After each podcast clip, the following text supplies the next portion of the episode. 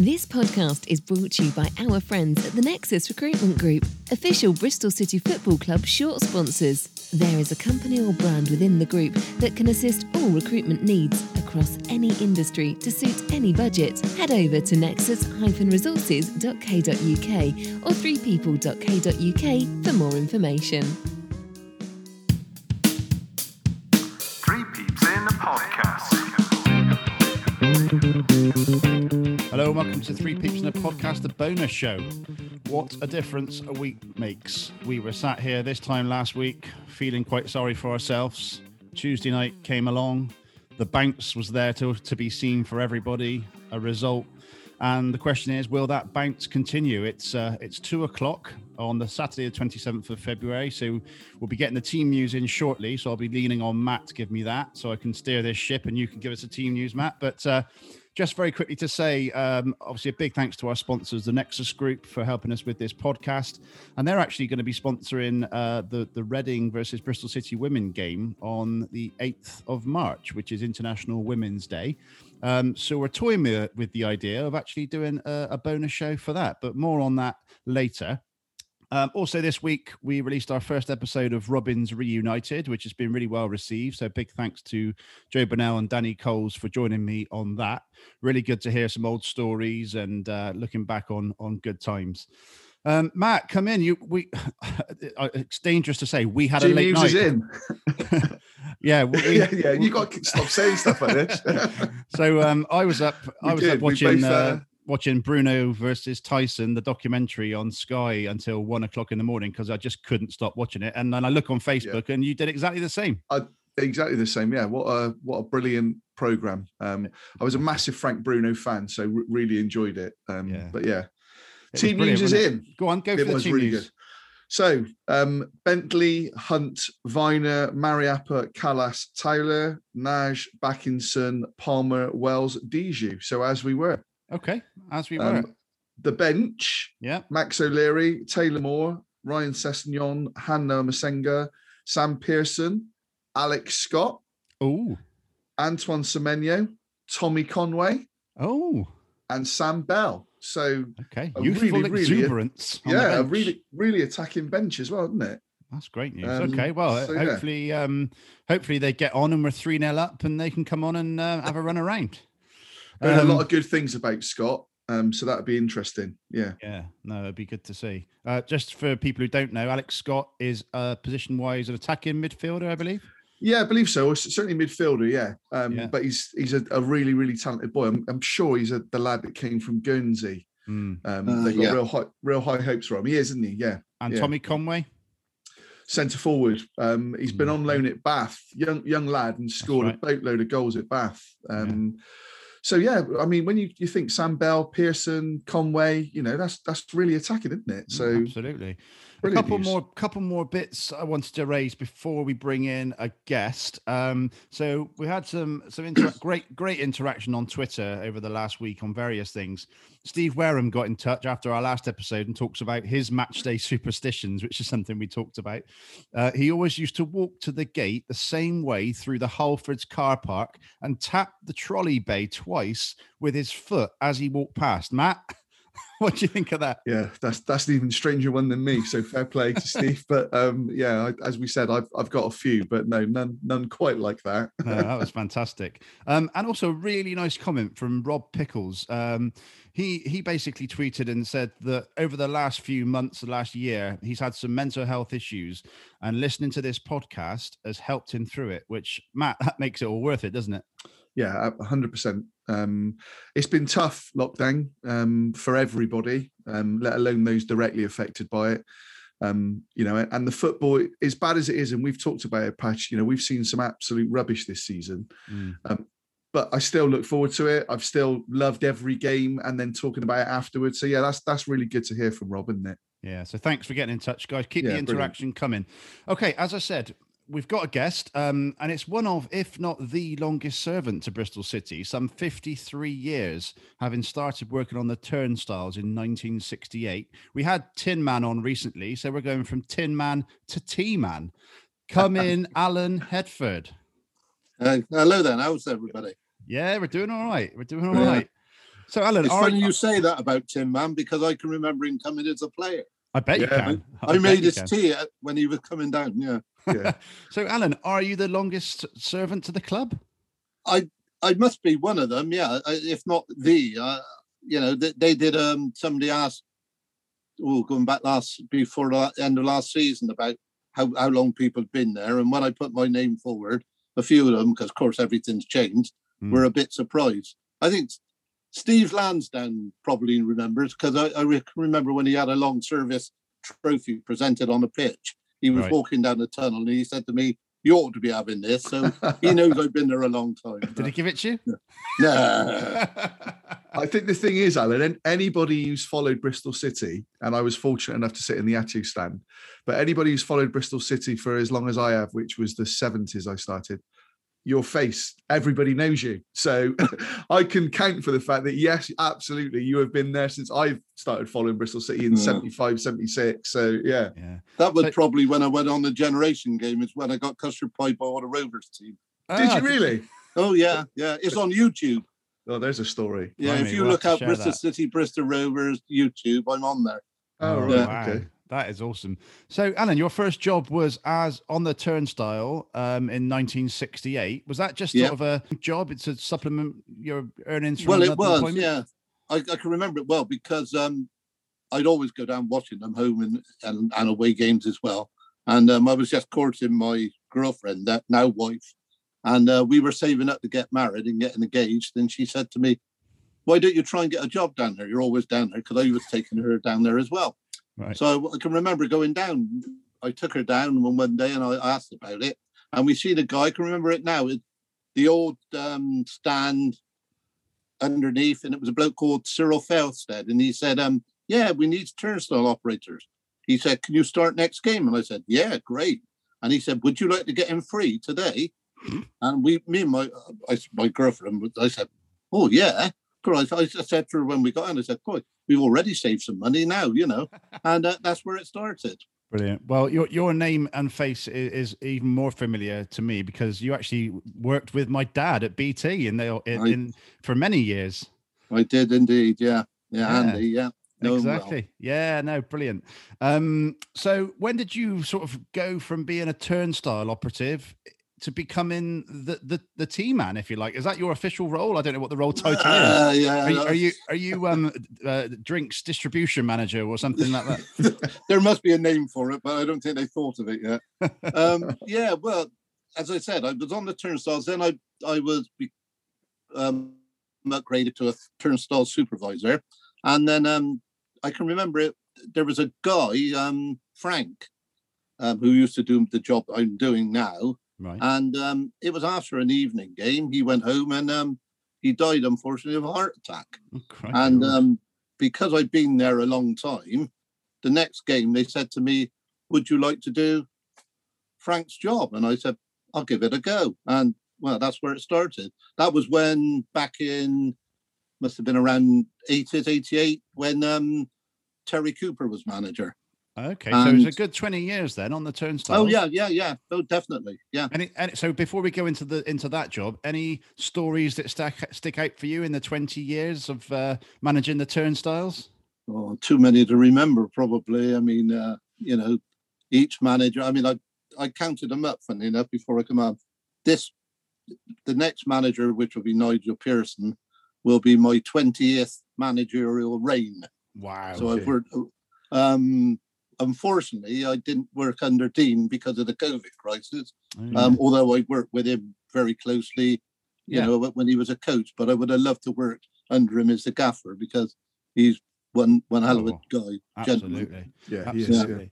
But there must have been some in that 20 years of, of managing the turnstiles. Obviously, in that period, you know, you you saw the ground develop so much, even in Oh. that even in that period. But uh, I can remember sort of when I started going down around 86, 87, where people would sort of jump over the turnstile and not have a ticket and just sort of just do the do the old Yeah. jump over the tur- uh, particularly my memory sticks out for like FA big FA Cup games when it was probably hard to get a ticket. But Yeah. uh, did you ever have to chase anyone up the stairs, Alan? Well, you didn't get, but that has happened to me. I mean, going back, um, they were only small turnstiles in those days, about Yeah. waist high. Yeah. like just a, a like a, a bar. And um, as you said, on, on a big gate, you're on the turnstiles, they're queuing to get in and they're pushing. And sometimes they you get people just run, jump. And obviously you can't leave because you had all the money. You just Yeah. had to let them go. So a lot of these big gates, probably there's probably you could add on a few extra hundred. I reckon. yeah, absolutely. Any memories from you, Matt, in terms of uh, the- the 68 to um, sorry, sorry, 68 to 88? So I wasn't there in '68. Let's be clear. I know. I'm, I know I'm a few years older than you, Patch. But um, do, do you know what? My my dad. I probably shouldn't say this, but although I don't have much to do with him or anything to do with him, but my dad was a printer back in the day, so he used to print season tickets um, for his mates. So he'd have he'd have a season ticket, and then he would print copies of his kind of thing for other people, because obviously Wow. none of it was electronic. Yeah. Um, so it was all that. But I guess for, for me, Alan, the interest would be, um, you know, obviously you had to collect all that money. And what it, it kick off just after kick off, you then take that to a central office somewhere, or Yeah, you um once once you close your turnstile down, which was usually 10 minutes after kickoff, they used to have Mm. two phases. You had your your normal time, which was 10, man, 10 minutes after kickoff, and then you had a certain amount it would stay until half time, right? Just- okay, three or four dollars per section. So then you had to count all your money, bag it up into the relative currency d- denominations, and then you had to then take it to an office where it was then checked and counted with with the numbers on your clock because obviously each one went round. You had a start Ah, and a finish right. number, and then if it all tied up, you were fine, and you just went in and seen the game. And in those days, there was like um, you probably you wouldn't remember it, but if you looked at some old photos, there was like some benches all the way around the inner the inside of the circuit of the pitch. yeah, yeah. And as turnstile operators and workers, you could then sit on them then. Oh, Ah, right, right. okay. You must have, you must have missed the, game. you must have missed the start of a fair few Oh, I games, eh? did, yeah, yeah, yeah. As a fan, that must have Mm. killed you listening to a, a, a roar or a or Well, a it missed is, opportunity yeah. and things like that. Yeah. Yeah, there's some obviously throughout my career, there's a lot of moments I've missed. Were, were you And probably always, some I'm glad I did miss. Yeah, yeah, exactly. were you always um, on the same sort of in on the same turnstile, or did you move around a lot? No, they used to move you around. Obviously, because it's always if you're on the same one, you you know, people say, Oh, they'll keep making your mates or something, or I'm on that turnstile. So Right. it, it just took out the chance of uh frauds, if you like. Yeah, no, that's fair Yeah. enough. I mean, I always I, I sat in the Dolman stand for for the, the largest number of years, and we always went. uh, We talked about superstitions. I always went in the same terms turnstile every time, um, and it was always the same faces that we would see. That Ah. you know the, the the stewards and and turnstiles and things like that. But uh, yeah, it's certainly come on leaps and bounds from uh, having a paper ticket to now having a Oh, a, yeah. a card. Uh, but Yeah. let's go on to the the the T man years then. So uh, 19, 1988, you became T man or, or drinks operator, whatever we're going to Yeah. call it. Um, and what who was manager then? 88. Um Terry Cooper. Okay, yeah, you said Terry Cooper. Uh, so, But it was us- at the end end of his reign. right. I think it was probably about three or four, half a dozen games, something like that. And then Okay. Joe, Joe Jordan took over. And and how much involvement did you have with the managers in terms of what they wanted you to do, when they wanted you to give them the tea? Was it tea before the game, half time? Tell us like a, a- an average sort of day for you. Well, go. I mean, going back to the, in those days, um, you know the big catering teapots. You've probably seen them. Yeah, know. yeah. I mean, I always used to have to make one for the home team, one for the away team, and a small one for the referee at half time and before the game. And that was for the players as well in those days. They used to drink the tea. I mean, now it's obviously protein drinks and, you know, Lucas. although you do get the odd player asked for a, a black coffee. on a you know, half time or before the game. No, before the game. Yeah. Okay. Yeah. Nakhi Wells is one. Always likes a black coffee before the game. Yeah. Well, I suppose it's a bit of an energy boost, isn't it? Well, it is funny enough. I, go- I go back to um, days when um, Danny Wilson was manager, and um, I obviously we we had a, a foreign team come down, a touring team, Mhm. um, and um, I went in. I said, "Oh, do you want tea?" And the, the guy said to me, "Can we have a pot of black coffee?" So I took them in a black coffee, and I mentioned it to Danny Wilson, And he said, "Oh yeah," he said, "On the continent, that's quite common. They have it as like a caffeine kick." Hmm. So, yeah. Okay. But going back to those days, it wasn't just making pots of tea. I also had to run the baths. Um, Oh, yeah, and okay. Because in those days, it was the big communal baths. If you Mm. probably look at, back at old pictures, and I used to have to run both baths. As soon as the players went out for the start of the second half, I had to run the baths in order for them to fill up before the end of the game. You must have Crikey. timed. You must have been able to time that to Oh, a yeah. T of the exact amount of time that you could then go out, watch the game, come back in, turn the tap off. Well, that's right. Yeah. And did you make- did- exactly. Did you make the away team's bath a little bit colder? if they won. it's funny you should say that, but I mean about the tea. Um, Ian Holloway went going back to the generation thing I, I mentioned. Generation game, yeah. Um, the next time the Rovers came down, Ian Holloway was their manager, and he came in and he said to me, "I ain't drinking none of your tea because TV being TV, they fabricate a lot of the things." And Jim. Davidson said to me at the time, just before they custard pied me, he said, "Um, I had to sit down in a chair, and he he he went round with tape round there and taped me to the chair. I thought, what's going on? And he said, take your glasses off, which I couldn't reach, and he took them off, and he said." Now, when you used to make the tea for Bristol Rover, you used to hate it and used to put salt and all that in there. And God, I mean, that's obviously just TV. Um, but he remembered that all the way. He said, I'm not having any of your tea. I always remember it. That is Yeah. fantastic. That is fantastic. You must have had a lot of stories, you know, stories you can tell, stories you can't tell, things you've heard in the tunnel. Um, different Oh, yeah. managers are all very different. Some are outspoken, some, you know, don't say hardly a word. Have you, That's is there any any stories you can remember from you know that last what is it now 22 years of being a team man obviously that you can that you can share with us Uh, 32 years, actually. 32 I years I was gonna say, yeah. yeah Yeah. Maths was never um, his strength, Alan. I- oh, I'm I, well, a qualified accountant actually, but that's a bit worrying, isn't it?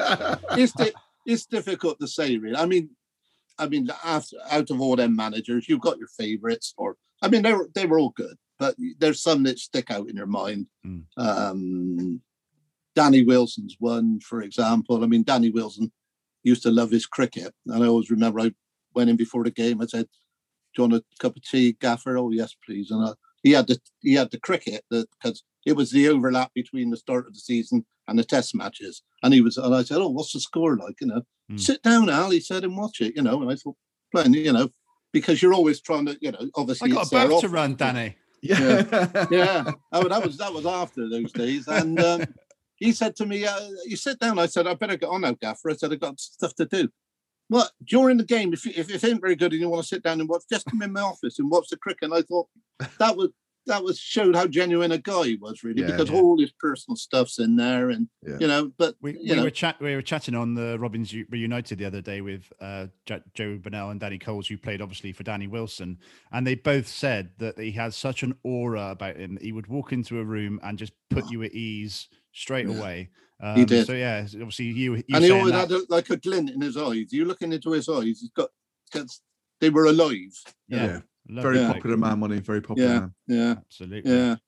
Yeah. Yeah, and Derek McInnes uh, always stands in my mind, and Steve Cotterill. I, Yeah. I love what Steve Cotterill done with the club. Those seasons he got us promoted, Mm. and I got a story to show what a genuine guy he was. He always used to smell. Whenever I go in his office, I say, "Oh, "Gaffer, you don't have smell well." And he said, "Yeah," he said. He it was such a, a nice smell. It, and he said, uh, uh, "Yeah, it's an aftershave." He said, um, "Cloned." Um, I can't think of the name. Oh, Creed. He said. He said, "I got it in Harvey Nichols." I thought, "Blimey, hell, that's out of my price, like you know." So um, when he said the name of it, I went and looked Harvey Nichols online when I go, and it was two hundred and twenty quid a bottle. Oh, Bloody hell. Crikey Moses. Well, Now that was going back at the start of the season, probably September. At the end of that season, he came in with a bag and he said, You are, there's an aftershave you like. oh, beautiful. And top man. I I I had, you know, a lump in my throat. I thought, Yeah. wow. wow. you know. And what with what he's been through personally in the last few months as well. Oh, yeah. It was so yeah. good to see obviously him Yeah. come through that and and now he's Oh, yeah. at home. So yeah, what what a And they're playing story. the gas. They're playing the gas today. Oh, are Yeah. they? Is he? He's not back in the dugout yet, is he? Well, no, no, he's not back in the dugout, but I did wonder whether he might venture up there. You never know, as he's because he's back, obviously Yeah. convalescing in Britain. Funny enough, I did tweet him the other uh, couple of days ago. I said, "Yeah, make you feel better, and us will feel better if you beat the gas." it's it's funny with Steve Cotterill because he was a manager. I, I remember when he was being sort of touted for the job beforehand, I was absolutely candescent. He was one man I just didn't want because I just never took to him whenever he came as an away manager and stuff he said. But what an unbelievable man. And and for me, and I'm sure much the same as you, Alan, maybe other than than Alan Dixon, what he did, but gave me the best season of Oh. football I've ever had. And it'll always be for me, right up Yeah. at the very, very top for that. Um, yeah, and, and just a, a genuine guy. You would always speak oh, to. he was. See, yeah. I used to work in town. I'd see him regularly in John Lewis. Um, Yeah. Always have stop and have a chat. Yeah, re- really would, nice yeah. guy. He Yeah. is. Yeah. Brilliant. Yeah.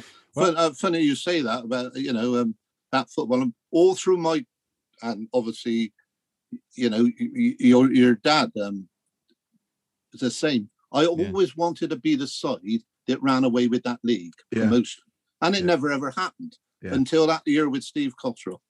I mean, we ran away with it and Yeah. played, as you said, wonderful football. Brilliant football. Yeah. It was, it was, it was. It's always sticks out in my mind. Yeah. That one. Mm. And like you say, Alan, I think because we ran away with it, we've been close, but we were always the bridesmaid. You know, I, I look Mm. back at that 1990. You know, with the greatest respect to Bristol Rovers, and, and whoever wins the league deserves to win it. But we threw it away, didn't we? And, I you know we did. Yeah. Yeah. So that, yeah, And that, was season heart- was special. Yeah. heartbreaking. That was. Oh, yeah. yeah. So as Matt said at the start, your your face is is one that that, that people will will know, and obviously with watching games on the TV, you would always take up that position in the tunnel, just sort of standing there, obviously finishing your duties at the start of the game and getting ready for your duties at halftime and at the end of the game. So you're always there. Was one of your jobs to pull the tunnel out when someone got sent off, or does that was that someone else? No, no. There's um, there's there's always two um, pitch Stewards. super um, stewards there, and that was their job pulling that out. Yeah. Yeah. So you must Yeah. have got, but you must have had people like walking past you that had been sent off and shouting some expletives. Oh yeah, like yeah, yeah. Quite a few. Yeah, and I met I, I met quite a few nice away managers too. You, I mean, w- what you see on the TV with a lot of people aren't is not not necessarily the, the actual guy, but you can some some real genuine ones I met. Um, the- the England manager now, um, Gareth Southgate. What a gentleman he is. Yeah. I mean, such a lovely bloke. Uh, I met him numerous occasions.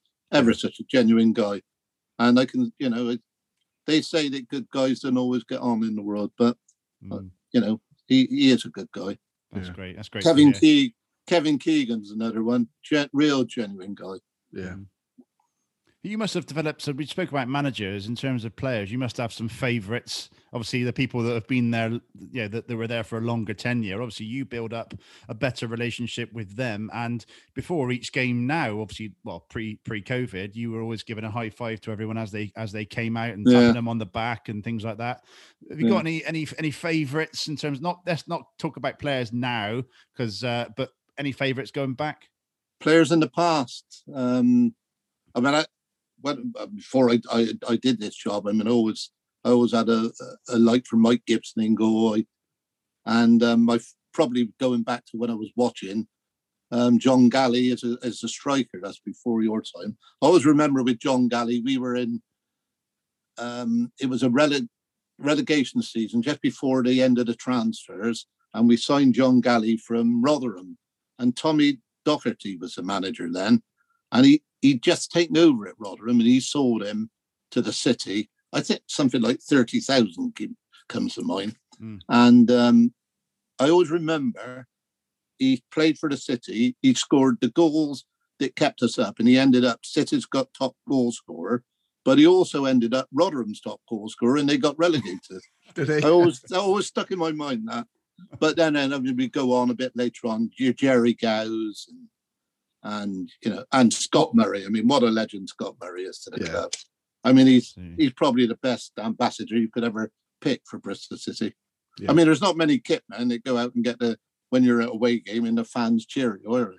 No, true. Well, no, it's, it, it, he must be missing that banter with the fans Oh, before the game, kick, kicking the ball in the in, in the in the crowd and and all of that stuff. But yeah, you're right. He's he is, uh, you know, he's Mr. Bristol City at the moment. Oh, uh, without a doubt. and yeah. and, and yeah. will be will be forever. He's he's an adopted Bristolian, and and uh, long may long may that continue.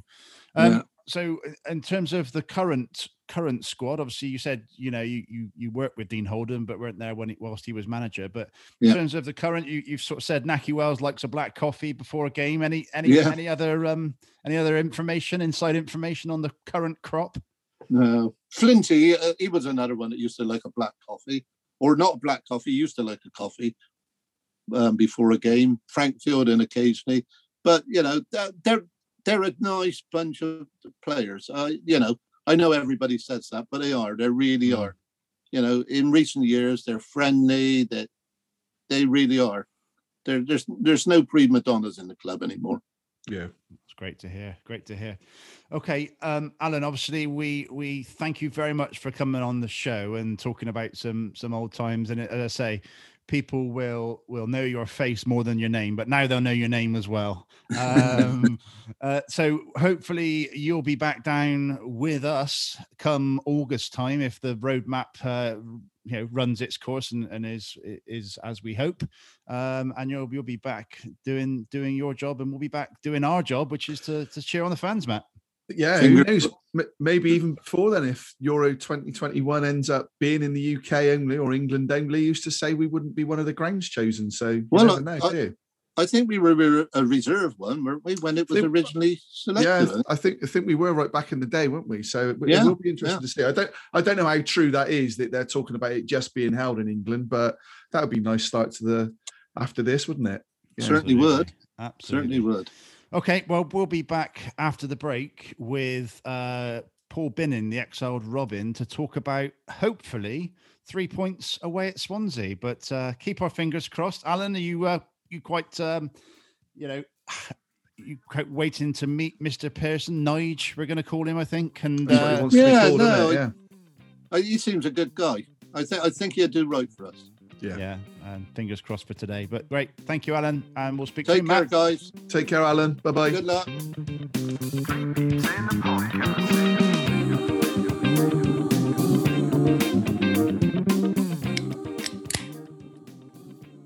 That noise is the sound of me cracking open a beer. Yeah. we have now won 3 1 for the second time in four days. Matt Withers is with me. Matt, sum up your uh, emotions for me. Um, my, my voice is going a bit when the, the third one went in, partly because me- I knew my mate had some money uh, coming his way if uh, if Antoine got a goal. But um, what a second half! And and I, I don't mean this in any way disrespectfully to Dean Holden, but that's what a manager does. He recognises. You know, we, defended really well, but he recognised where we needed to change shape to give something more from an attacking point of view. He did that, and we thoroughly deserve to win the second half. I'm not going to sit here and say we got away, you know, we we deserve to win the game overall because you know we had Dan Bentley to, to thank for the first half. But Mm. you're a, you're a goalkeeper. That's your job. We kept the ball out of the net. We scored three goals. So on that, yeah, three one. We deserve to win. But delighted, delighted. Absolutely buzzing. It was uh, certainly certainly a game of of two, not exact halves, but before the penalty and after the penalty, um, which we'll come on to talk to about Yeah. what what what impact that had. But um, yeah, just the the fight that they showed in that last half an hour to, to come back and, and win after going a goal down, I thought was unbelievable. it was the organisation patch as well. They they looked an organised, well drilled team. And bear in mind, this is this is two days he's had to work with them. I don't I don't know what that equates to training wise, um, but there, there was a real togetherness there. Um, you know, and you could see what it meant both with with Kasey's goal and then with Antoine's goal. Mm. Um, and I was almost at it two one. I, I I don't know why, but I was thinking when seven minutes of injury time went up, I thought Yeah. do you know what? Even if they score now, make it two two. What a, what a really good result Well, we came. Um, we so to win it, fantastic. you could you could argue we almost came for a draw. Uh, that certainly seemed to be how we were we were sort of setting up and letting letting Swansea come on to us. And yeah, you're right. At two one up, you you in the back of the the cynic in the back. You're of your thinking head Barnsley, goes, aren't you, this season? yeah, so yeah, yeah, exactly. yeah. Okay. Um. Well, before we go for the minutes, I'll bring in our guest, and that is uh, Paul Binning. Paul, how are you, sir? Oh, very good after that. Thank you. Very enjoyable. Just like watching Brazil, I think. For going. well, okay, I got my top on. Yeah, it was um, being a being a City fan and an Englishman living in South Wales. It's a big day today, so I'm uh, not that I care too much for rugby, but I'm hoping uh, England can follow up and uh, do one on Wales as well. But yeah, lovely, Yeah. uh, lovely to have the uh, upper hand on some of my uh, local friends here. Absolutely. What an away day that would have been. Oh, Uh, wouldn't it? I know, I know. I was thinking earlier because I'm only on a short walk from the station. I'm a few stops from Swansea. I'd have been getting on with a couple of my uh, Swansea supporting mates and City shirt tucked under a jumper just in case. But uh, yeah, it would have been amazing. it? And uh, yeah, packed sunny away end, lots of cider flowing. Would have been really, really amazing. Brilliant. Well, yeah. So we we we uh, had a just before we came on and did doing the post match, we had a half an hour interview with Alan Headford, who's the the team man now down Ashton Gate. So uh, hopefully everyone enjoyed that. We're going to come on t- just before we come to the minutes. Uh, uh, we didn't actually mention Matt the average age of the bench today, nineteen Nineteen point eight. I don't, Yeah. I don't quite know that what that eight means. Is that nineteen so- years, eight months, or I don't know? You know, and, yeah, Yeah. Into September. Think. But yeah, it, uh, and it speaks volumes for the trust that I, I guess Nigel Pearson, but probably more so Keith Downing and, and Paul Simpson, um, and again the work that um, the, the guys do. Um, and I know that the the 23s um, beat Millwall 3 0 today as well Okay. um, and I was I was chatting to one of the coaches who, who said to me that, um, and I can't say his name, I'll just say Ayman, um, but I, I really apologise and I will learn it. But Benarus um, Yeah. was unplayable That apparently. sounded all right. Sounded Well, it's all all right right, to wasn't it? Prince scored two, and um, Marley got a goal as well, I believe. Um, So yeah, it just it fills you with more confidence, doesn't it? Now knowing that we've got a bench like that, we've got an academy that's now producing. And was it ten players in the the, the squad Yeah. today that from the academy? That's And- incredible. and Callum O'Dowda training, Yep. Nathan Baker training, and Yeah. Liam Walsh having uh, some game time as well. So, Yeah. I mean, we, we've been here before, Matt, in terms of our buoyancy, but uh, just keep our head on our uh, firmly on our shoulders. But um, Yeah. it's looking good. We're looking upwards now. We've got to be positive, and and it's again, it's, it is about the results, obviously, but it's the performance, and that second half performance was Mm. as good as anything I've seen in the last three or four years. Yeah. Um, I- and you've got to qualify that against the opposition as well. So Okay. yeah, Let's go through the minutes. Uh, 14th minute, important save from Bentley. Ayew causing problems, and the ball falls to Jamal Lowe, who gets around Kalas and shoots. That was the first of probably four excellent saves from Dan Bentley, who throughout the podcast with the player ratings, he's the one who scored by far the highest average if we were to average them out, Matt. yeah. I mean, copy and paste in it for that first half. Um, it was an, an unbelievable goalkeeper performance. Um, the reflex saves that he made, um, and that that one, that first one you've just talked about there from Lowe, it was a really really good effort, and it was near Powerful. post as well. Yeah, near post as well, and it's easy to get caught out from a keeper's point of view there. I know they always say you should never be beaten there, but yeah, I mean, what's he worth, Patch? I mean, he, he is. I can't think of too many goalkeepers in the championship better than him. Well, Um, there's, I'm there's struggling. Not many, there's not many goalkeepers that I can't think of the the, the last big goalkeeper transfer fee. Paul, can you? No, I think I remember saying that when we signed him. He's the first sort of not not proper goalkeeper. That's not fair on some of the others, but one you sort of All-rounder. imagine we're signing, and he's going to be number one for a number of years if we can, you know, if we can hold on to him this summer. But no, I think the yeah, you're going back a long way, aren't you? Keith Welch, maybe. Well, Bo, Anders, Bo Anderson, Bo Anderson. Yeah, yeah. Bo yeah. Anderson maybe after, but Yeah. yeah, there's probably been a couple in between.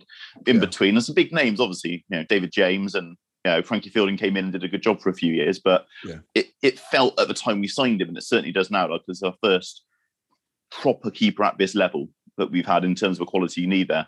Yeah. Sorry, and the reason I laughed when you said Keith Welch was uh, because I actually meant goalkeeper transfer fees worldwide.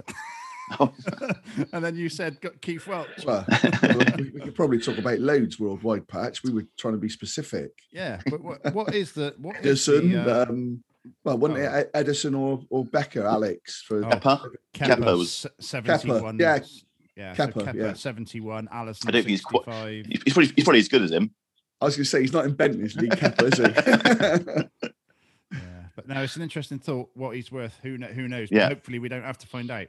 Paul just said it though. I mean, we if if we want a challenge next season, we got to keep him. As good as Max O'Leary is and oh, will be, we got to keep Bents because he's He he's had an unbelievable season. Yeah, he is as important as a goal scorer, if not Yeah. more important in, in the last few weeks uh, and months. Uh, right, 15th minute, City break with a great run from Fami, but he fails to find Adam Nagy, who was breaking through the middle. Slight shades of um, of the Wales incident, but at least Fam did try the pass, but he just didn't have enough power on the ball and it didn't didn't find Adam Nagy.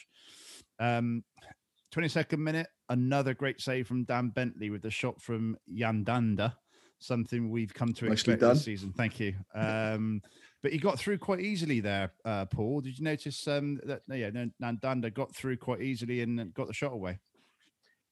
Yeah, I think that was a feature of the first half, wasn't it? I think we were we were semi-organized, but there were there was a lot of space in and around the edge of the area at times for them. I thought, and uh, the the shape of the system wasn't quite working for us. I felt we, we should have had numbers there, but Yeah. the the three centre backs, the three centre midfielders should have meant you had enough cover in those areas, but we just weren't. And I saw a heat map at half time, and it was actually quite misshaped. You had Jack Hunt almost playing authentic right back, and Ryley Towler playing almost left wing, and it was obviously you know it was all going down their right hand side, and we were just we were being pulled out of shape. They, they were very good, weren't they, first half? And as, as Matt. Matt said earlier, they're a quality team. Um, they haven't conceded many goals this season, and you can see.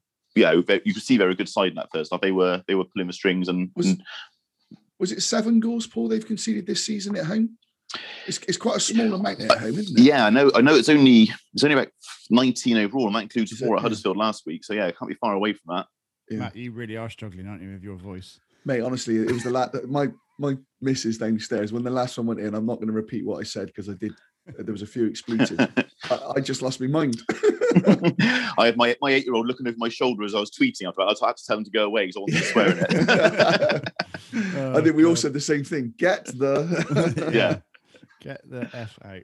Um, right, 25th minute, a shot from Hourihane is comfortable for Bent, but questions over the attempt from attempted tackle from Bakinson. I don't know if you noticed that one, Matt. It's not the not the tackle you expect. He sort of was like a like a little uh, little jig over the ball.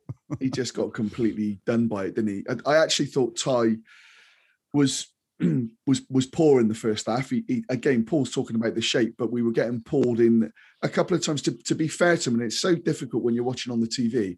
He was actually probably keeping his shape, but because of the way they were playing, he needed to go across or you know come more inside. And yeah, that one we we we got away with because that that Hourihane is he's a, a very very good player, and I the, the amount of times I sort of watched him, whether it was for for Barnsley or Villa, destroy us really um, and get a goal. So yeah, I thought I thought Nash was was tremendous with his work rate, but the midfield just wasn't working. Mm. Um, Yeah. Okay. And the, the main difference for me from Tuesday with the same team, obviously, is that Swansea just were a much better offering. much better team. Yeah, yeah, very. They're, they're probably the best footballing team I've seen this season against us.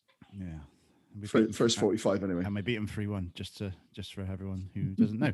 Um, so Maps, 39th minute, Maps clears off the line after a bit of a melee. That was really important one, Paul. Yeah, what clearance that? Well, I, I, the Swansea seemed to be appealing for something there, didn't they? Was it handball or something? I think it was, Uh, but yeah. but I mean, great commitment from the players. It was um, it reminded me a little bit of Reading away last year, where we were sort of just throwing bodies on the line and clearing shots off the line with any anything we could find, really. And it, there's a touch from someone first. Was it? Um, might have even been a little Bentley touch before It that was a as well. Bentley. Yeah, yeah, it was. yeah, Yeah, save before I, that. yeah, I do think it it it came came up onto Map's arm. That's what they appealed for. Whereas I my immediate focus was on Keith Stroud thinking, look at your watch, please tell me that went over the line. yes, exactly. Yeah, So, yeah, uh, they were, yeah, they were clearly appealing for something, weren't they? Because they Yeah. weren't appealing for the ball Yeah, going it over the line was know that from handball. Yeah, it was yeah. handball. Yeah. 40th minute, another point blank save from Dan Bentley. And I've, I've written a, a big word here, Matt. I'm running out of superlatives to Oh, say that's about him. impressive. Yeah, Thank that's you. impressive. Yeah. Thank you. But that was the one that was literally like right in front of his face, wasn't it? And it, it was Yeah. a, just real great reactions. And, and Was that the double one? it. Yeah, Yeah. Yeah. It was So- the double one, wasn't it? point blank save, and then he sort of hooked it over the bar or around the corner. Yeah. Um, but yeah, we're, we're riding our luck really for the first 40 minutes in most part. Lisa Knight said it at halftime, didn't she? Um, and it was a great shape that his core strength for that to, to make the first save point blank. I think it was Hourihane with the header, but point blank, and to then be able to keep that sort of structure and core, and then get up and flip the ball over sort of top right. Yeah, just just a fabulous, Mm. fabulous game from Bents. Really, he didn't put a foot wrong, did he? Yeah, looking forward to the rating for Bentley later, Mm. Matt. Um, Paul Tyler comes off, Sesson Young comes on. Just good game, you know, player management. That one really. Well, he had to, didn't he? And I think, you know, I mean, to be fair, performance wise, he was struggling a bit against, you know, Connor Roberts, I think it was down the right hand side, was doing well against him. Um, but obviously, after a yellow card and then a, another foul, it was, uh, you know, c- you couldn't risk it, could you? You couldn't risk playing against that team with 10 men. And you, you think any manager would have done the same. But I think there's a few might have waited to half time. It was what, 30 seconds before half time. But Yeah, right decision. It had to be a right decision. I think he understandably looked upset coming off, but hopefully he's you know had a few people stick their arm around him and you know it'd be a good experience for him in the long term. yeah, he, Yeah. he'll absolutely understand the reasons uh, why. Um, and and yes, he was up against a good player, but the the football from from Towler in the first half, you know, the the I- passes up the line, Yeah. the, Yeah. the doing the basics. He's so well. you can see he's a midfielder, can't you? You know, from from his upbringing, he's so comfortable on the ball, and he doesn't really waste the pass. And and I'll, I'll qualify that slightly in so much as he, he played a few up the line where he's expecting a runner, and I don't class that as a wasted pass because it was the right ball. Mm. Um, but he just looked very comfortable, and as as Paul said there, I mean, that Swansea were targeting him. I didn't actually think the foul on Ayew was really a foul, and yet Ayew is you could hear the screams. Um, and and Paul's absolutely right. You know, you expected it, but how many games have we watched over the years, lads, where we could see there was a red card coming? Mm. Nathan Baker, case in point. You know, there was a, a couple. I can't think when the game was, but he was obviously going to get sent off, and you were crying for the, the change to be made um, at the time. I don't know if it was Yeah. Cots or It didn't come, did um, yeah, exactly. And he got sent off, and we were caught. So it, it was good management, and I, and I really liked the way that Nigel Pearson sort of put his arm around him as he came off. And I've got a feeling he had a little chat with Pat Mountain as well to sort of say have a word with him, um, sort of Lineker esque. Yeah, about to say Lineker, wouldn't they? Yeah. Um, so yeah, it, it as he said, yeah, it, it's good experience for him. Yes, he's going to be disappointed. Mm. Um, but what was probably the best thing about that was you then got the Saul Sessegnon come on, and what a Mm. performance from him in the second Yeah. half. So we're going out the break nil nil, um, and I think we'd have all took that at halftime. Uh, quick tweet from Sham Red: the positives, Dan Bentley, and it's nil nil. The negatives, just about everything else. Our inability to keep hold of the football is bordering on embarrassing at this level. We're inviting Swansea onto us, and it's going to cost us. I thought that was a tiny bit harsh myself. Um, but obviously we're all open to our own opinions. But we did, we did no doubt hang on for, in that first half, Paul. Very much so. Yeah, I mean, yeah, and shows how important it was. I think you know when your goalkeeper makes saves like like he did, and when you've got players clearing shots off the line and last ditch tackles, you know it it could very easily have been three 0 at half time, couldn't it? So I guess Mm. that's maybe where those comments are coming from. But um, yeah, I, don't, I didn't think we were especially bad. I think Swansea were just very good, and we were struggling to work out how to how to negate that and how to how to get out of our you know back nine. We're all being pressed back, weren't they? I mean, Wells sort of switched it back in quite early, didn't they? About halfway through the first half to try and add an extra extra bit of a support there. Um, we're playing sort of five four one, weren't we, for the last fifteen minutes, and it yeah, it worked to an extent, I think, but we were just yeah, we're just struggling against a good footballing side with a good midfield who were who were attacking us and attacking us in areas where with Towler potentially we were a little bit yeah, a little bit suspect defensively. Yeah. I think you've got to look at it, Patch, as well, and and, and look at who you're playing. But also, we're a team that, all right, we were one win and a new manager on the back of seven defeats in a row. So we've got no right to go over to Swansea, who were, I don't know what they were in the table, third, fourth, but yeah, probably with a, a- an eye on um, second spot. We had no right to go over there thinking we were going to get you know too much out of the game. Um, and again, it's not. I'm not criticizing the the, the comment because I put we we were wasteful a couple of times. Um, I think from the back, we kind of just hoofed it clear, but not under the pressure where we could have found a pass and we didn't. We just hoofed it. Um, and then it was just coming back to us, wasn't it? And for Mara and Nakhi, the ball wasn't sticking there at all. So it's you know it's it's it's fair comment from that. But again, I think you have to look at the opposition that you're playing against and the run we're, we're on the back of. Mm. Okay, so we come out second half. We've we've changed formations. Zach Vyner's come into the midfield. Did you see that as four four two, Matt? Then, um, I don't know. I, I don't know. I think I think um, certainly we changed it again a bit later on, if not. But it looked like Famara was playing sort of up front on his own, and, and Nakhi was kind of pushed left. So I'm not quite. It's, it's so difficult to tell on the TV, know, isn't it? I know. Um, Mm. yeah, I'm That's not how I sure. read it as well. what Yeah. think, yeah. Yeah, that's how I read it. I thought I'm going to say. I think we started to do that in the first half anyway, with Wells dropping Yeah. back in. I think, I think it was quite a fluid. It was a, it's an attacking four-five-one. And I've, I've Yeah. banged on for years about formations not really mattering too much, depending on you know the personnel and who you're playing there. But Yeah. you can still be attacking with a four-five-one, and it was. It, it turned into four-three-three very quickly, Yeah. even four-two-four at times of the way you know Vyner and We were going forward. Kasey yeah. Palmer were getting into the box and getting alongside De- Jeju. So you know Mm. it was a yeah, it was a four four five one. I would say as a base formation. So we, we saw glimpses of it working straight away with uh, Adam Nagy. Um, he he broke um, links up well with with Nakhi Wells. Wells gives it back to Nagy and gets a cross in. Um, and from the resultant corner, it's a short corner into in from Kasey Palmer, and the the Bakinson just didn't get hold of his shot. He could have wrapped his left foot around it. Instead, he sort of tried it with his right foot. Matt. yeah, use your swinger in it. Um, and I'm a fine one to talk because my my left foot was always ever just a swinger.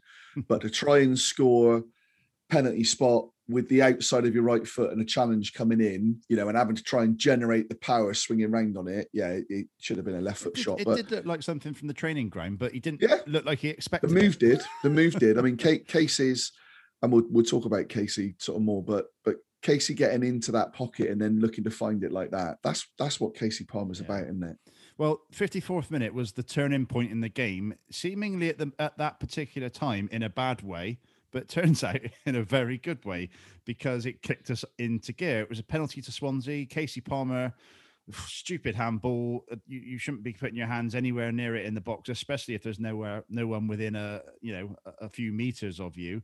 But unfortunately, a penalty was given, and uh, it was a wake up call for City. Obviously, it was a uh, finished well, and Bentley almost got to it, Paul. But um, yeah, it was one of those where it was a massive wake up call, wasn't it? It was, and I think it was for Kasey Palmer, who after that moment I thought was absolutely outstanding. Um, I mean, it's a bit of a brain fart from him, wasn't it? It was a strange thing to do. He wasn't under particular pressure. He could have even let it drop and still have a chance to, you know, either kick the ball out or, or get get close to the, the attacker coming on around his other side. But and Bentley did get it was a hell of a penalty, wasn't it? I mean, Yeah. Bentley got close to it, but Yeah. he, he couldn't have done anything about it. It was just Yeah. a, a perfect penalty. But yeah, as it turned out, you you looked at that and thought, almost felt sorry for Daniel Bentley, thinking all that effort he put in in the first half was going to go to waste and a defeat again, and he was going to be uh, be fed up with it. But um, yeah, as it turned out, it was exactly what we needed. I think. I expected it, for, really expected him to save it with the game he was having, but uh, yeah, it was a, it was you Uh, say it was a great penalty, Matt. I use a different class and he and what I what I liked about Bence was that he did stand up and Ayew's got that kind of stuttering run. Um, I will just say on the penalty, I didn't see any footage clearly enough that showed that it was definitely handball. It was one of those chest kind of top of the arm moments. Um, if I was putting money on it, I would say it was, but I don't know how Keith Stroud gives that from his position. Is is my call Yeah, that's a good because he's behind the play and to the other side of it. How can he absolutely be 100% sure that it hits his hand? we Now, I might see if, it from a uh, different angle and it might be clear yeah. as day, but I didn't. Maybe that's my Kasey bias coming through. We don't know. We don't know if the linesman flagged for it or anything, but uh, Yeah.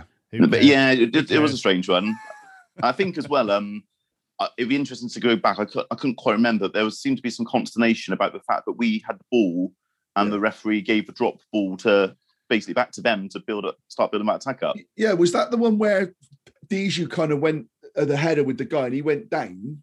Um, and then we had the ball and knocked it back, but he'd given the free kick. I th- yeah, I, ca- I, I said I couldn't quite remember. It's just two or three Yeah. I saw on Twitter start questioning why that why that happened and what yeah what Mm. would happen there. But uh, Yeah, no, Right. don't, don't care anymore. Yeah, as we say, yeah, we don't care.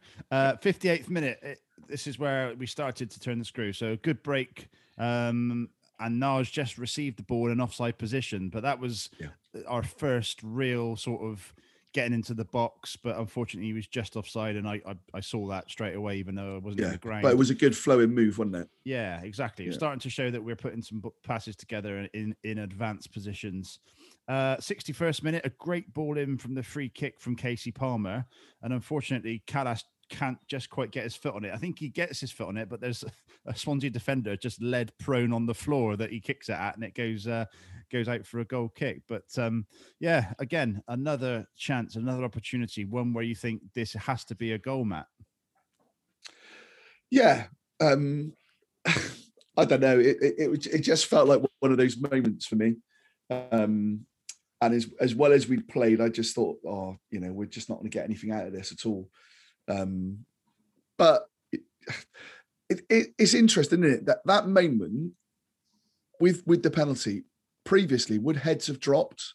Would we have completely gone, you know, the other way, and it could have been a four, five, six nil, you know, defeat?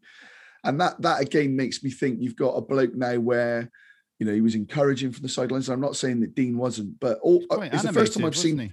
well, it's the first time I've seen Downing out of his seat, and the three of them at times were in the technical area, giving out instructions and stuff. So, yeah, it was Which- which it was I'm- just not a really big- positive. I'm not a big fan of that, Matt. I think it should just be one person giving instructions. I guess it depends what what you're giving and what you're saying it to. Yeah, absolutely. You don't want any differences, and and I know from youth football, me and my brother would be on the sidelines, and, and one would be shouting something and one shouting something else. Um, nor- and you shout at normally- each other. normally at each other, yeah, squaring off, yeah. Um, but it just it just felt to me like a, a coaching team today. You know, the, Mm. the three of them were all seemed to be of the same voice. Yeah. Okay, so 65th minute is the goal for Bristol City, and it was a great burst forward from Zach Vyner, who uh, you know gets into the box, and we he's had a few performances of late, obviously in the last six games, where being in midfield just hasn't really worked for him. He's looked assured and everything. Then he drops back into the defense in the last game and has an anonymous game, but does his job well comes into the centre midfield this time, obviously with a few different instructions, bursts forward, he squares it or just pulls it back slightly. And I think I th- I think obviously we can't see who's running onto it, but luckily for us, uh, he finds Nakhi Wells, who is the person, the exact person you want to be on the end of that, and he bends it right footed into the corner, and we go level, Matt. Great, great ball.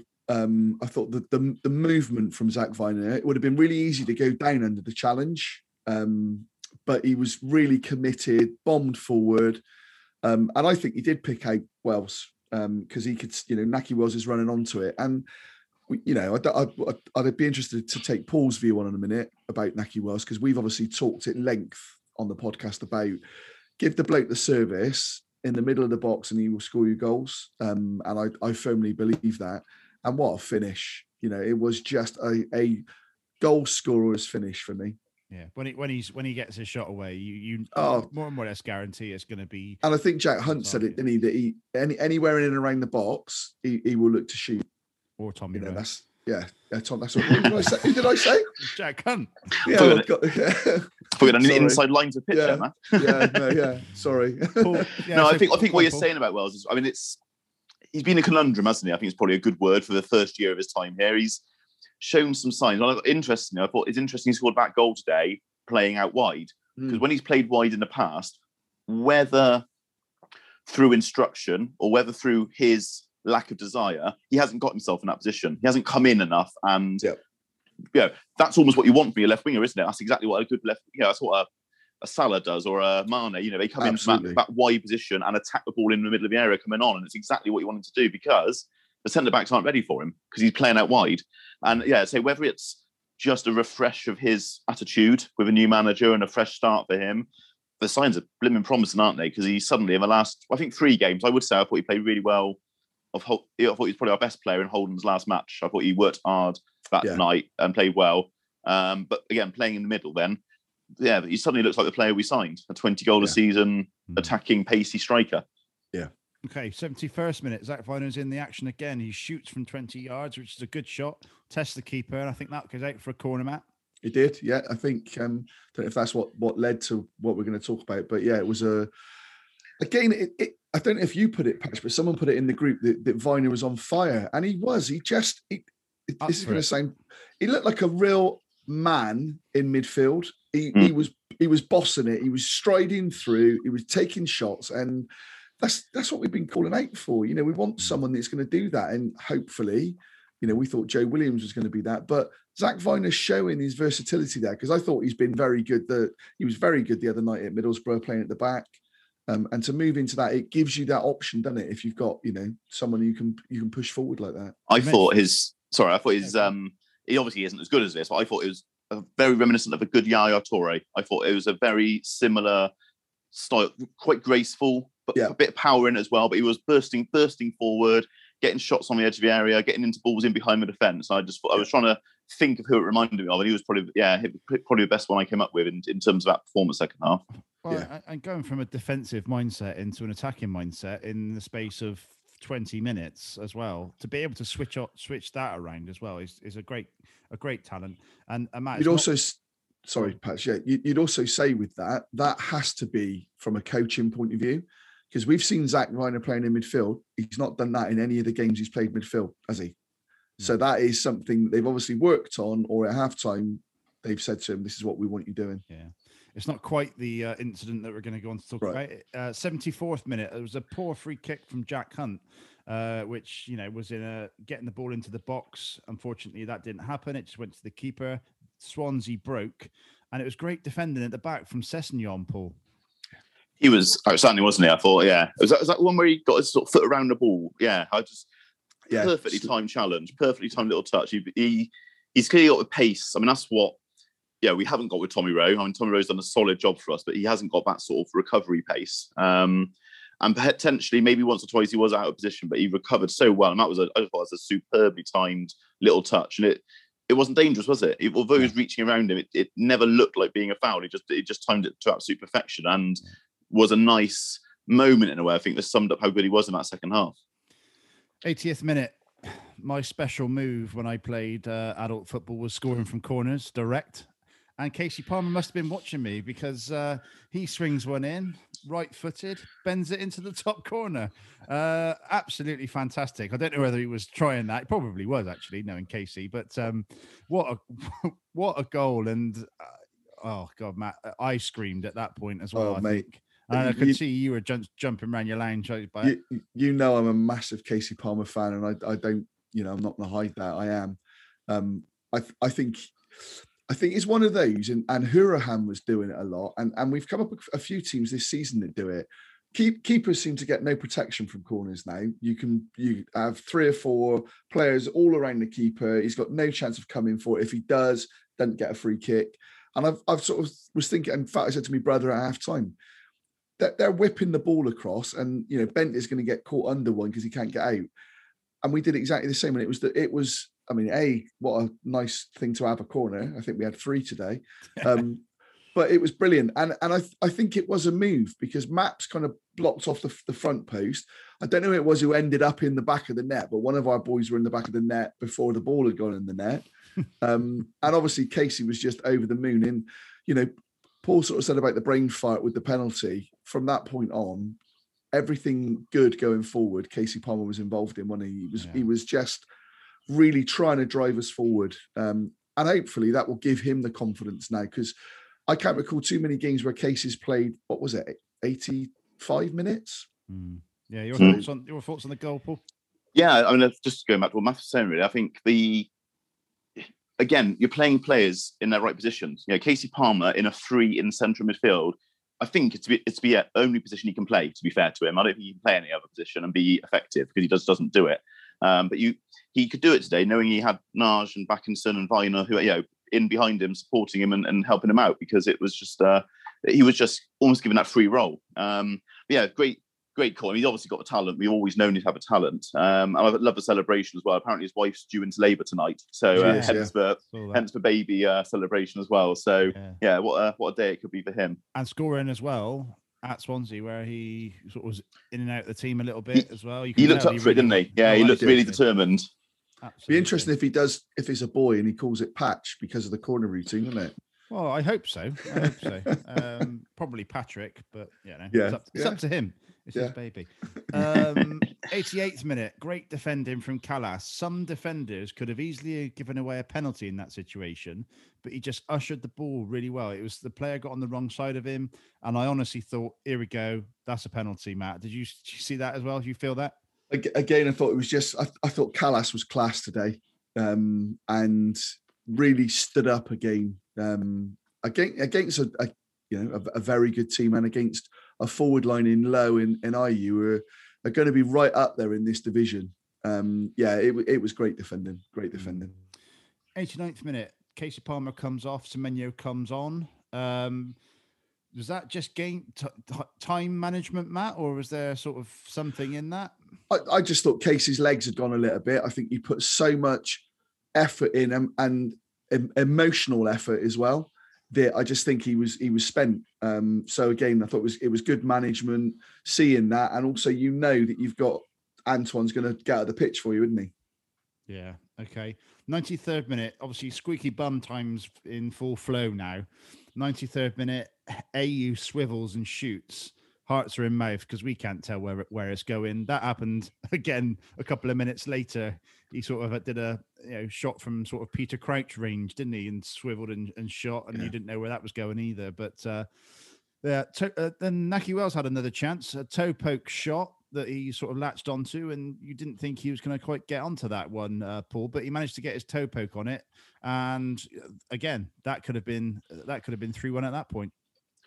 Yeah, I thought, thought it was in as well, didn't you? Say, I think I thought that one was in as much as I thought Ayew's was as well a minute earlier. Um, yeah, I- just thought it was, it was actually a very good game of football. The neutrals would have loved that game because it was end to end. There were chances. That, I mean, again, genuinely, genuinely could have been 4 4, I think, very easily um, as a game. And it, it was open and we just was there. But what I liked is we did do that. We were 2 1 up away at Swansea and we're still hitting them and attacking them on a counter attack. And Yeah. we haven't seen very much of that in the last two or three years. We yeah we we haven't scored more than two goals very often in the last two years, and we scored three twice in a week. Um, Well, let's let's be fair about it. if that's if that's Lee Johnson and and possibly Dean Holden as well, but certainly Lee Johnson, we're making a, a defensive substitution, aren't we? Yeah. Taylor Moore comes on there and he probably takes off Nakhi Wells. Invites Um, pressure or yeah, exactly. Yeah. Yeah, uh, yeah. Just very briefly touching on Lee Johnson, I saw Sunderland made a quadruple substitution today, which I, I smiled at. I thought that's right up Lee Johnson Street. Blimey. But no, we did. We did. That, again. It's all, it's all about intent. Going back to that formation thing. It doesn't really matter if you're playing four-two-four or four-five-one. It, it depends how you get your players to play within that formation and where you where you ask them to defend and where you ask them to press and where you ask them to make runs. And we just kept making runs and kept going forward all the way. And and it was lesser. I think at that point it was probably one or two breaking forward rather than four or five breaking forward, which it was in the middle of a second half when we were chasing the game. But we were still doing it, and we weren't just sitting in and letting them play it around at the back because they're good at that. And we saw that in the first half. They're good at mm. playing it through through midfield. But we just didn't really let them settle.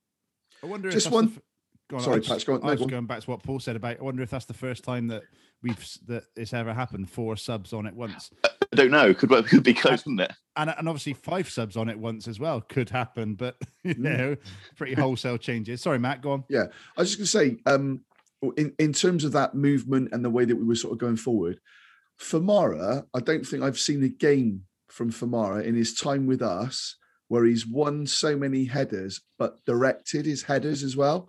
They weren't just sort of want of a better phrase, aimless flick-ons. He was Mm. directing the ball wide. And the time there must have been four or five occasions where he, he sort of put a header wide and Nakhi Wells is then breaking wide left. Um, I thought it was a, a, a really, really top forward performance from from Famar in the second half with that. Mhm. Um, Yeah, and he was so up against it with two sort of. I think they they had like a midfielder would sit in front of him when the ball came in, and then the defender behind him. Well, and Tommy Um, Rowe was saying in yeah. commentary that he thrives on that. Yeah, I thought it was a really, like I said, and, and it was stemmed from the other night. And, and Patrick, I've got to give you credit for this one the other night. I didn't notice that the the header for Wells's goal against Borough was like a diving header. It was brilliant, wasn't it? Oh, fantastic when you saw it. I mean, in the, in the moment of the game, I thought it was just kind of a flick on, but and that's what I meant today. He was doing that again. It was he was heading it with a purpose as opposed to just aimlessly flicking it. Mm. He's got Yeah. People making those runs around him to Yeah. make that worthwhile, hasn't he? Again, that's Yeah, the right, difference Paul. when Yeah. he's often been played one up front and no one anywhere near him, and he's has to hold the ball up. He's not very good at that. Um, QPR away would be the other one I'd say. I remember him doing that quite well. Yeah. We were last year, but uh, yeah, I agree with you. I thought, yeah, it's two games in a row. I think he's well, one and a half games at least where he's been absolutely super and looked like he's reveling and having a proper partner up there and people people coming around him. Yeah. 97th minute, ten pounds in my pocket. um, a bet that I had with a friend. He he didn't think Name Semenyo check, was- Pat. Paul, Name Paul, check. Paul Phelan said that Semenyo would not get a goal, league goal this season, and uh, I obviously took that bet on because I I knew he would at some point. Um, I was I was starting to doubt it, I must admit, but uh, fair play to him. What great chasing down! Um, great gets the block in, bounces well for him. He taps it in on the line. I'm so happy for Antoine Semenyo to get that goal, Matt. Yeah, brilliant. Um, and again, easy to at 2 1 when the ball's rolled back like that is to kind of just drop back in and try and get your shape back, as opposed to thinking, do you know what? Now I'm going to close him down. And, you know, his, his run, um, all right, you, you get a bit fortunate. How many times you see those ricochet out, out for a, a goal kick, a throw in, a corner, whatever. But yeah, brilliant. And the, the celebration, that backflip again, wasn't it? It was superb. Going Yeah, back, going back. So to I, you I said, think Matt, every every City fan would have just loved that, wouldn't they? That oh moment. Oh, He's my been so good, so good at times for us this season. He's had a Yeah. few few low periods, but I get to your point. I wonder. I don't think I've seen us do that in the last for the last two years. Lee Johnson's early days, Bobby Yeah. Reed would have been doing that and going Yeah. in on a keeper at that stage, but we haven't in the last year and a No. half. We we sit back, and I don't think it would have happened under Lee Johnson, and probably not right. under Dean Holden either. Yeah, Yeah. going back to your point, Matt. If if uh, Taylor Moore comes on for Kasey Palmer, then we don't get that third goal. It, it's it's one of those, is And and you know, Lee- Lee Johnson's not the only coach by any stretch of the imagination that does it. You know, there's there's so many coaches that do. But I think when you're when you're ahead in the game and actually you're in the game as an attacking force, I, I never understand why you do do that. Why why would you take off an attacking player, bring on a defender? Because all you are then doing is inviting it on. And and Brian Tinnion made a point the other night that um, the more you invite crosses into the box and shots, the more chances there are they're going to score from it. And you know, even the best sides are going to concede if they keep getting shots against them. So yeah, I, I was so so pleased to see that positive step from him, and then for Antoine. And who knows what that will do for Antoine's confidence again now. Mm. Okay, so some tweets at the final whistle. Ben from Robbins on tour. Can't wait for the podcast tonight. Come on, you Reds. Dean Allen, a Bristol City side reborn. The arrival of Nigel Pearson has brought organisation, but more importantly, belief. Rode our luck in a one sided first half, but grew into the game for a momentous victory. Kasey's Palmer inspired and a league goal for Semenyo at last. Um, Virtual Robin, great to see. Inspired and confident second period for Bristol City shows the value of managers' halftime team talk and decision to change the formation. Um, and yeah, great second half performance from up the Bristmas City uh, after Bents kept us in the first half. Five more points and I'll relax. Um, actually, that was from Julian Haynes. Apologies to Julian. Uh, thank you for the tweet. Um, so yeah, two games, six two on aggregate. What a, what a turnaround! And for you, Paul, I'll ask you this question: What's obviously the new manager bounce and, and everything, and the, the the change in mindset, but Mm. how is this the same group of players that we were watching for the last six games?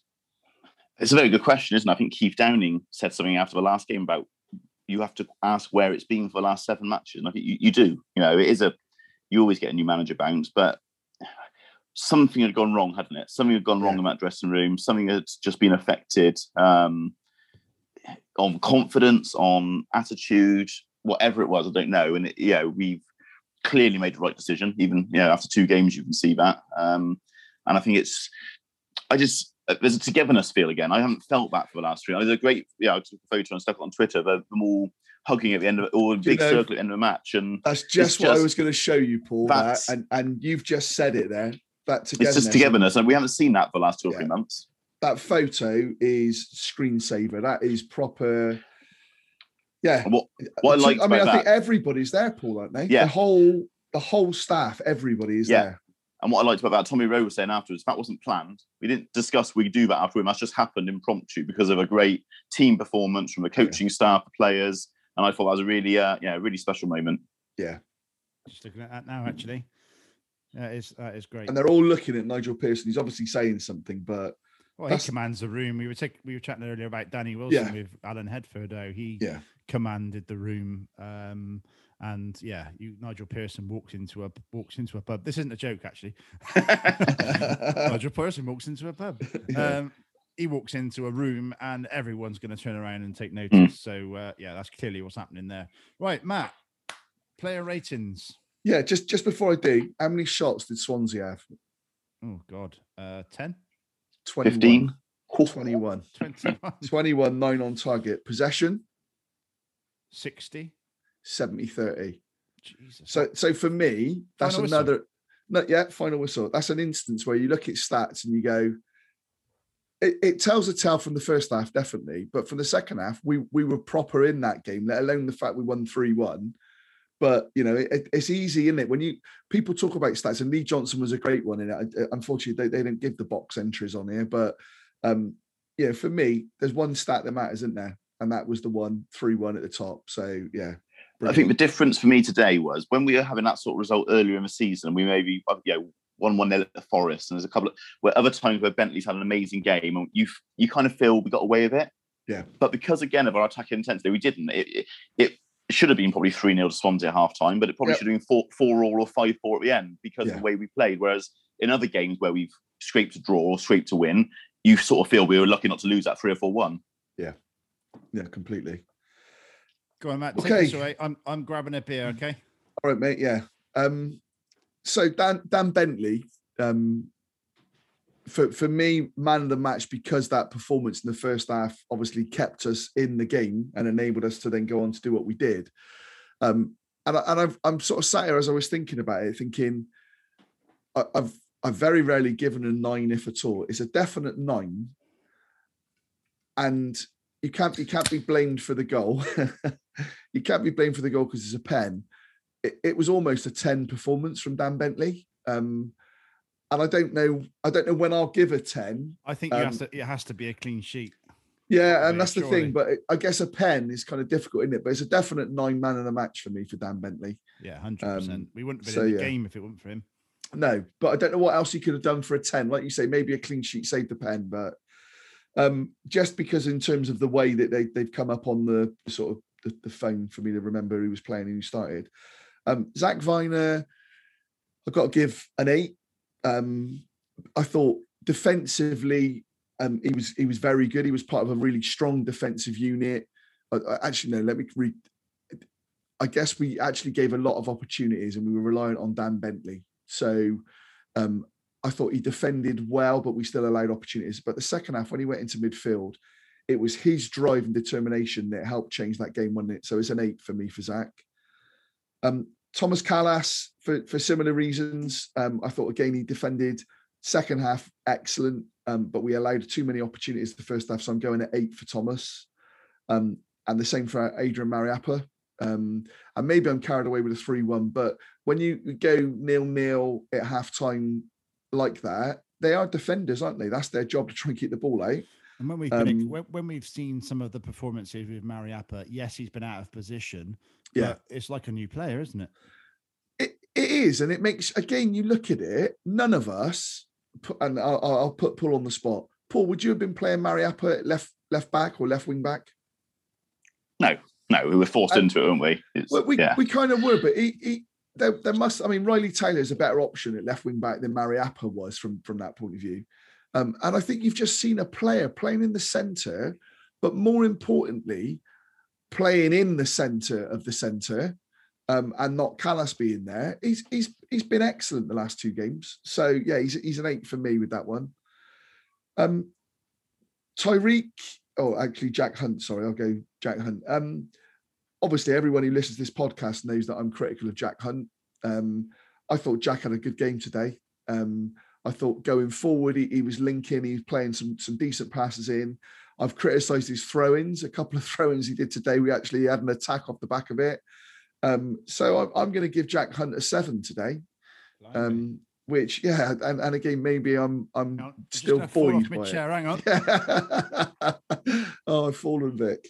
Um, but you know, credit where credit's due. He, he did get caught with one deep cross in the second half where he came a little bit too in. Um, but yeah, I, I thought it was a good performance from Jack Hunt today. Um, so that'll please the listeners. Um, Tyreeq, I'm going six. Um, I thought he was a little bit lost in the first half, but again came into it in the second half. And Paul talked about us sort of bombing forward and having kind of a, a 4 3 3. Tyreeq actually got forward quite a bit and, and he had a couple of chances to, to score today. Um, so I thought it was a much better second half performance. But yeah, it's a six for me. Um, Adam Nagy, uh, I'm going to go seven. Um, and the reason being, I thought his energy again um, was excellent. But actually, there was end product today. He was linking the ball well. He was breaking it up and passing it inside to, to Kasey. Um, so I thought Adam did really well. Ryley, um, I'm going to go five. Um, I'm not going to beast the lad because he is a young lad. He got taken off at halftime, and, and people will go, is a three, is a four. But actually, I thought he's up against a really, really good player in Roberts, and we were getting pulled all over the pitch. But I thought his passing and and his calmness on the ball was very good. So I'm only going to give him a five on that. I'm not going to go lower than that. Um, Kasey Palmer, I'm going seven. Um, I thought first half he was trying. He um, he put in a couple of really good challenges again, um, those sort of sliding tackles that he likes, but wasn't getting enough of the ball in the dangerous areas that we talk about. Um, yes, he gave the pen away, but again, I'm kind of debating that. But from that point on, I thought he was he was electric, and obviously he gets the, the goal that puts us in front. So I'm going seven for Kasey. Um, Famara, who I've been critical of of late, um, I thought it was an, an eight performance. Um, probably we didn't see enough of him in terms of efforts on goal and stuff. But you know, even defensively, again, there was a couple of headers that he, he, he sort of put in for cross it for corners. Sorry, so it's an eight for me for Famara, and then Nakhi Wells um, is a strong eight, pushing for a nine because I, I thought his work rate again probably I, I I have to say I probably am biased on the second half performance, obviously, but I thought it was a, a really good strong eight from him. Um, and then Sessegnon, I'm going eight as well. I thought it was a, a performance of Sess, um, as as Paul said, the tackle that he made um, for that that sort of challenge in the second half was excellent. So may, maybe I'm a little bit overcome with the win, and there might be a one or two there that probably you know people might think should be marked down a little bit. But if you can't score high on a three-one away win in Swansea, um, in the form they're in, when are you going to?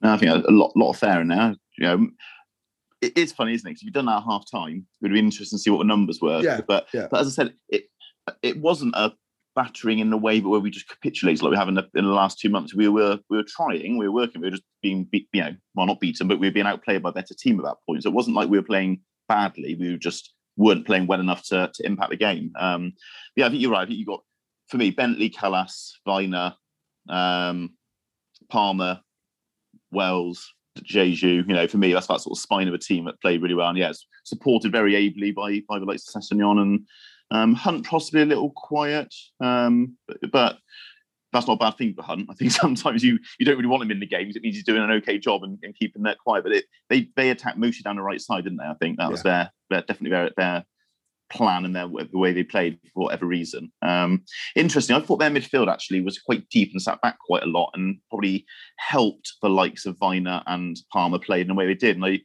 interesting, bearing in mind who they had on their bench. I would have thought it was actually set up perfectly for Korey Smith to come on and get himself about and and try and try and mix it up a bit. I was surprised he didn't, you know, didn't try and change the game when it was going away from them in the second half in that way. Yeah, I thought Grimes was hitting a lot of diags, wasn't he? And and sort of long range passes. Um, whereas we were playing it short, intricate, kind Yeah. of get getting us going. So yeah, good good show. I think that's how they play. They play quite deep midfielders, so they Yeah. haven't got anyone close enough to Grimes. Grimes is a great player, but there's no Yeah. one usually close enough to him to, to get those balls. So he has to hit a lot of longer balls Yeah. normally. But um, yeah, I'm just surprised he didn't mix it up more than they did, maybe to try and disrupt our our yeah our our form and our consistency in that second half. Yeah. I honestly thought Korey Smith was a starter for Swansea. Is he not? He's been injured, I think. Injured. Yeah, he's been I think he's still coming back. So, but obviously Can I- since he signed Hourihane, they've now got four players in three positions in that midfield, really. So it's uh, Yeah. yeah, interesting to see how we play it out.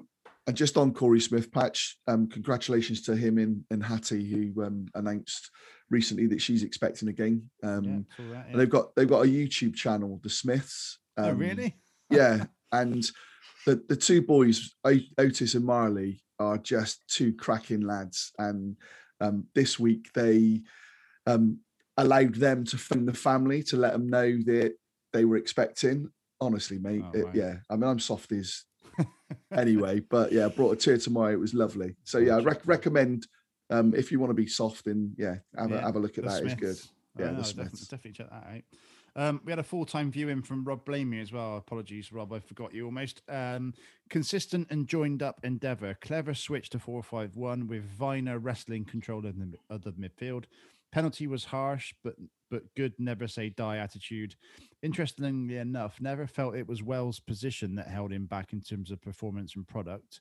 Uh, more more so his commitment to it scored today whilst playing on the left and generally looked more up for it. In that respect, you've got to feel a little sorry for Holden. Perfect way for Semenyo to break his league goal duct. Hopefully now that'll lead to more. Oh, and if anyone watched the Phelan uncut training, Wells' goal was exactly in line with the work they some work they did on the training ground regarding cutbacks. So Good yeah. knowledge, Rob. I think Tommy Rowe mentioned that, didn't he? Did he? Yeah. Actually, yeah, I think I got a feeling he did actually know he said that. Yeah, he mentioned about working on stuff in training. Perfect. Okay, so we're going into the game on Wednesday now. Bournemouth. Oh, hang on. What have we missed? Oh, we've missed the, the management team. The gaffer. We got yeah. Um it's a nine. It's a nine for the the the big the big moments in the game. The the Ryley Towler sub, the Mhm. change in formation, the sub then with Antoine.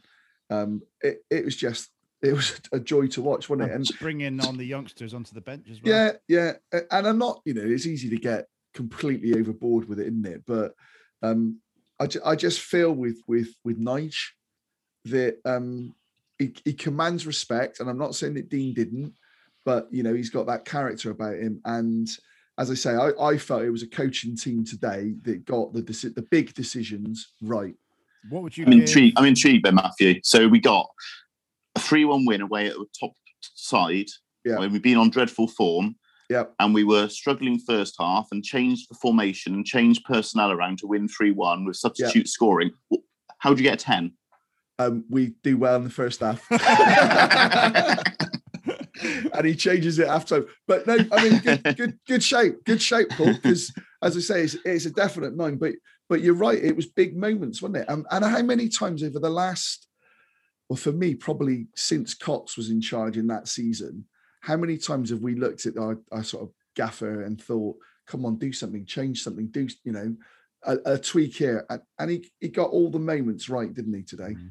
I think So I, I, you're I right, was I being wouldn't, you facetious. know. No, I was being facetious. I think you're right. That, you know, you can't struggle like that in the 40 minutes of the first half and probably get a get a 10. But no, a, it a just ten. A ten is beating Man United two one, Yeah, or or uh, or four or five nil Yeah. performance.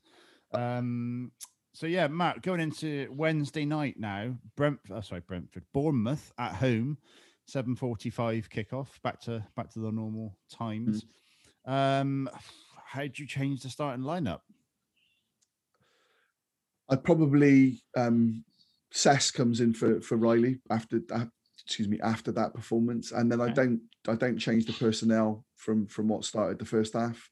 Um, formation, I don't know what formation Bournemouth are, are sort of playing in.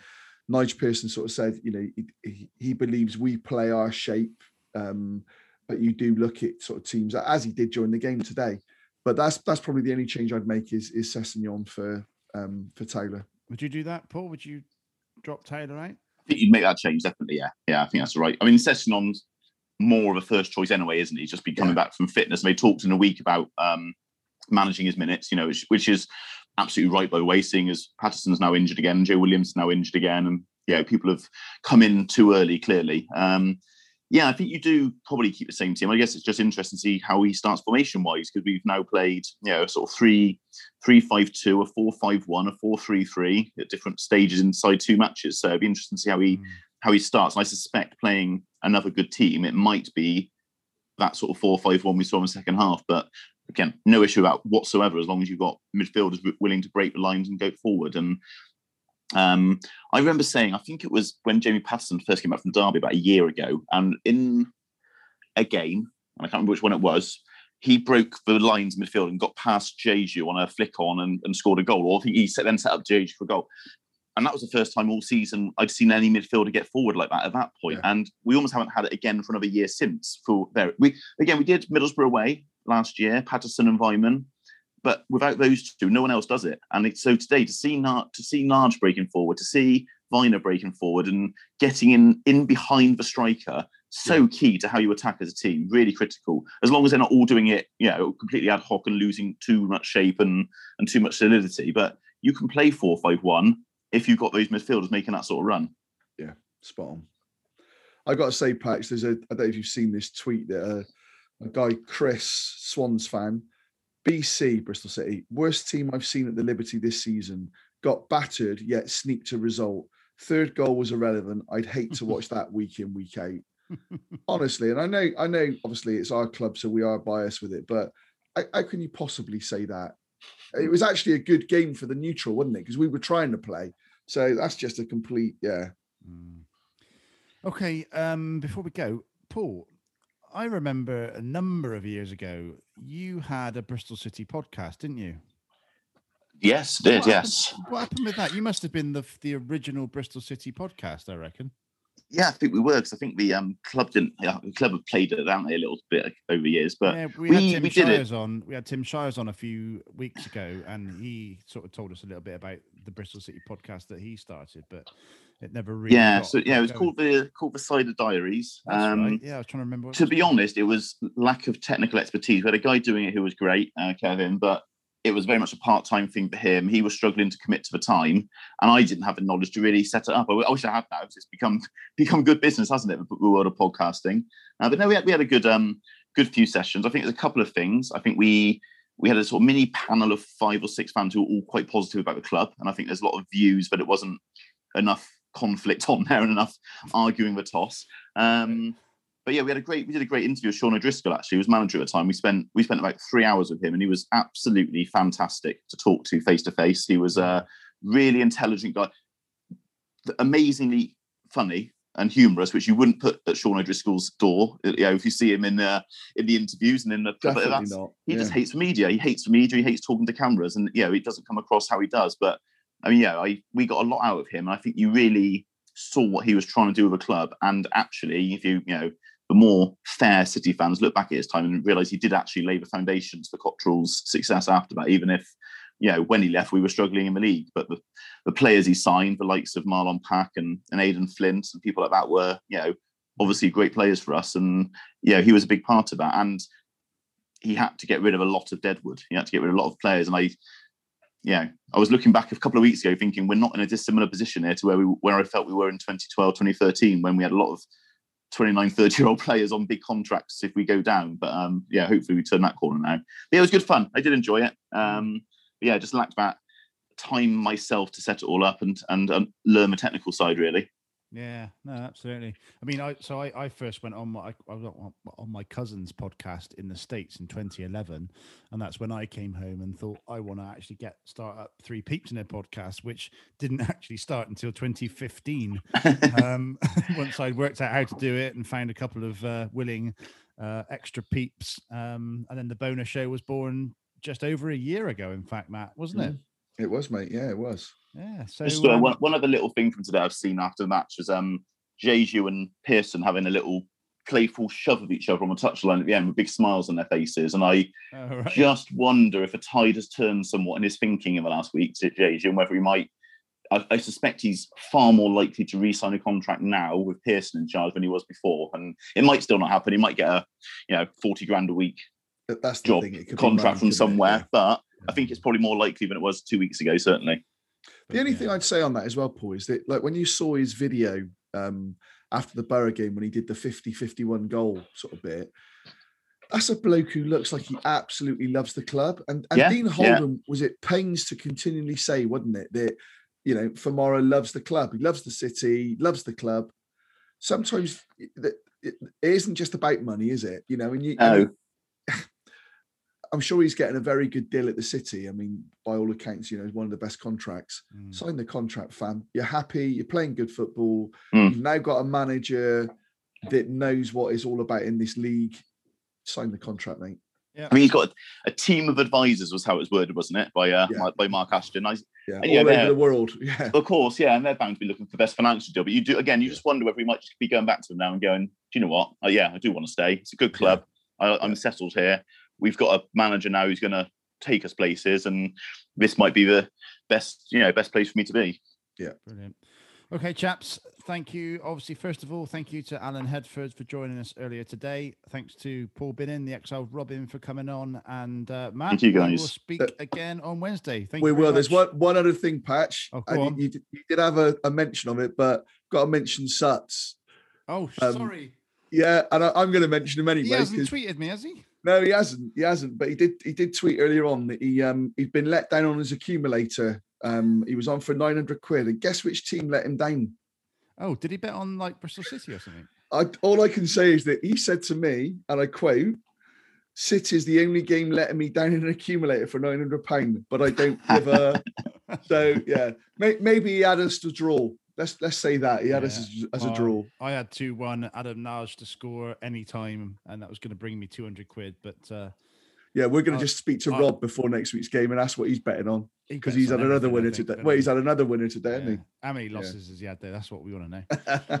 Right, we'll leave it there. Thank you everyone for listening. Please do like, share, and subscribe. We've got another Robins Reunited episode coming up in a few weeks' time. We've got Gary Owers and Rob Edwards, so uh, check that out. But uh, for now, we'll speak soon. Take care. Great. Cheers, guys. Thanks, Paul. Cheers, guys. White walls, the feeling of home, warm smiles, the crash and burn,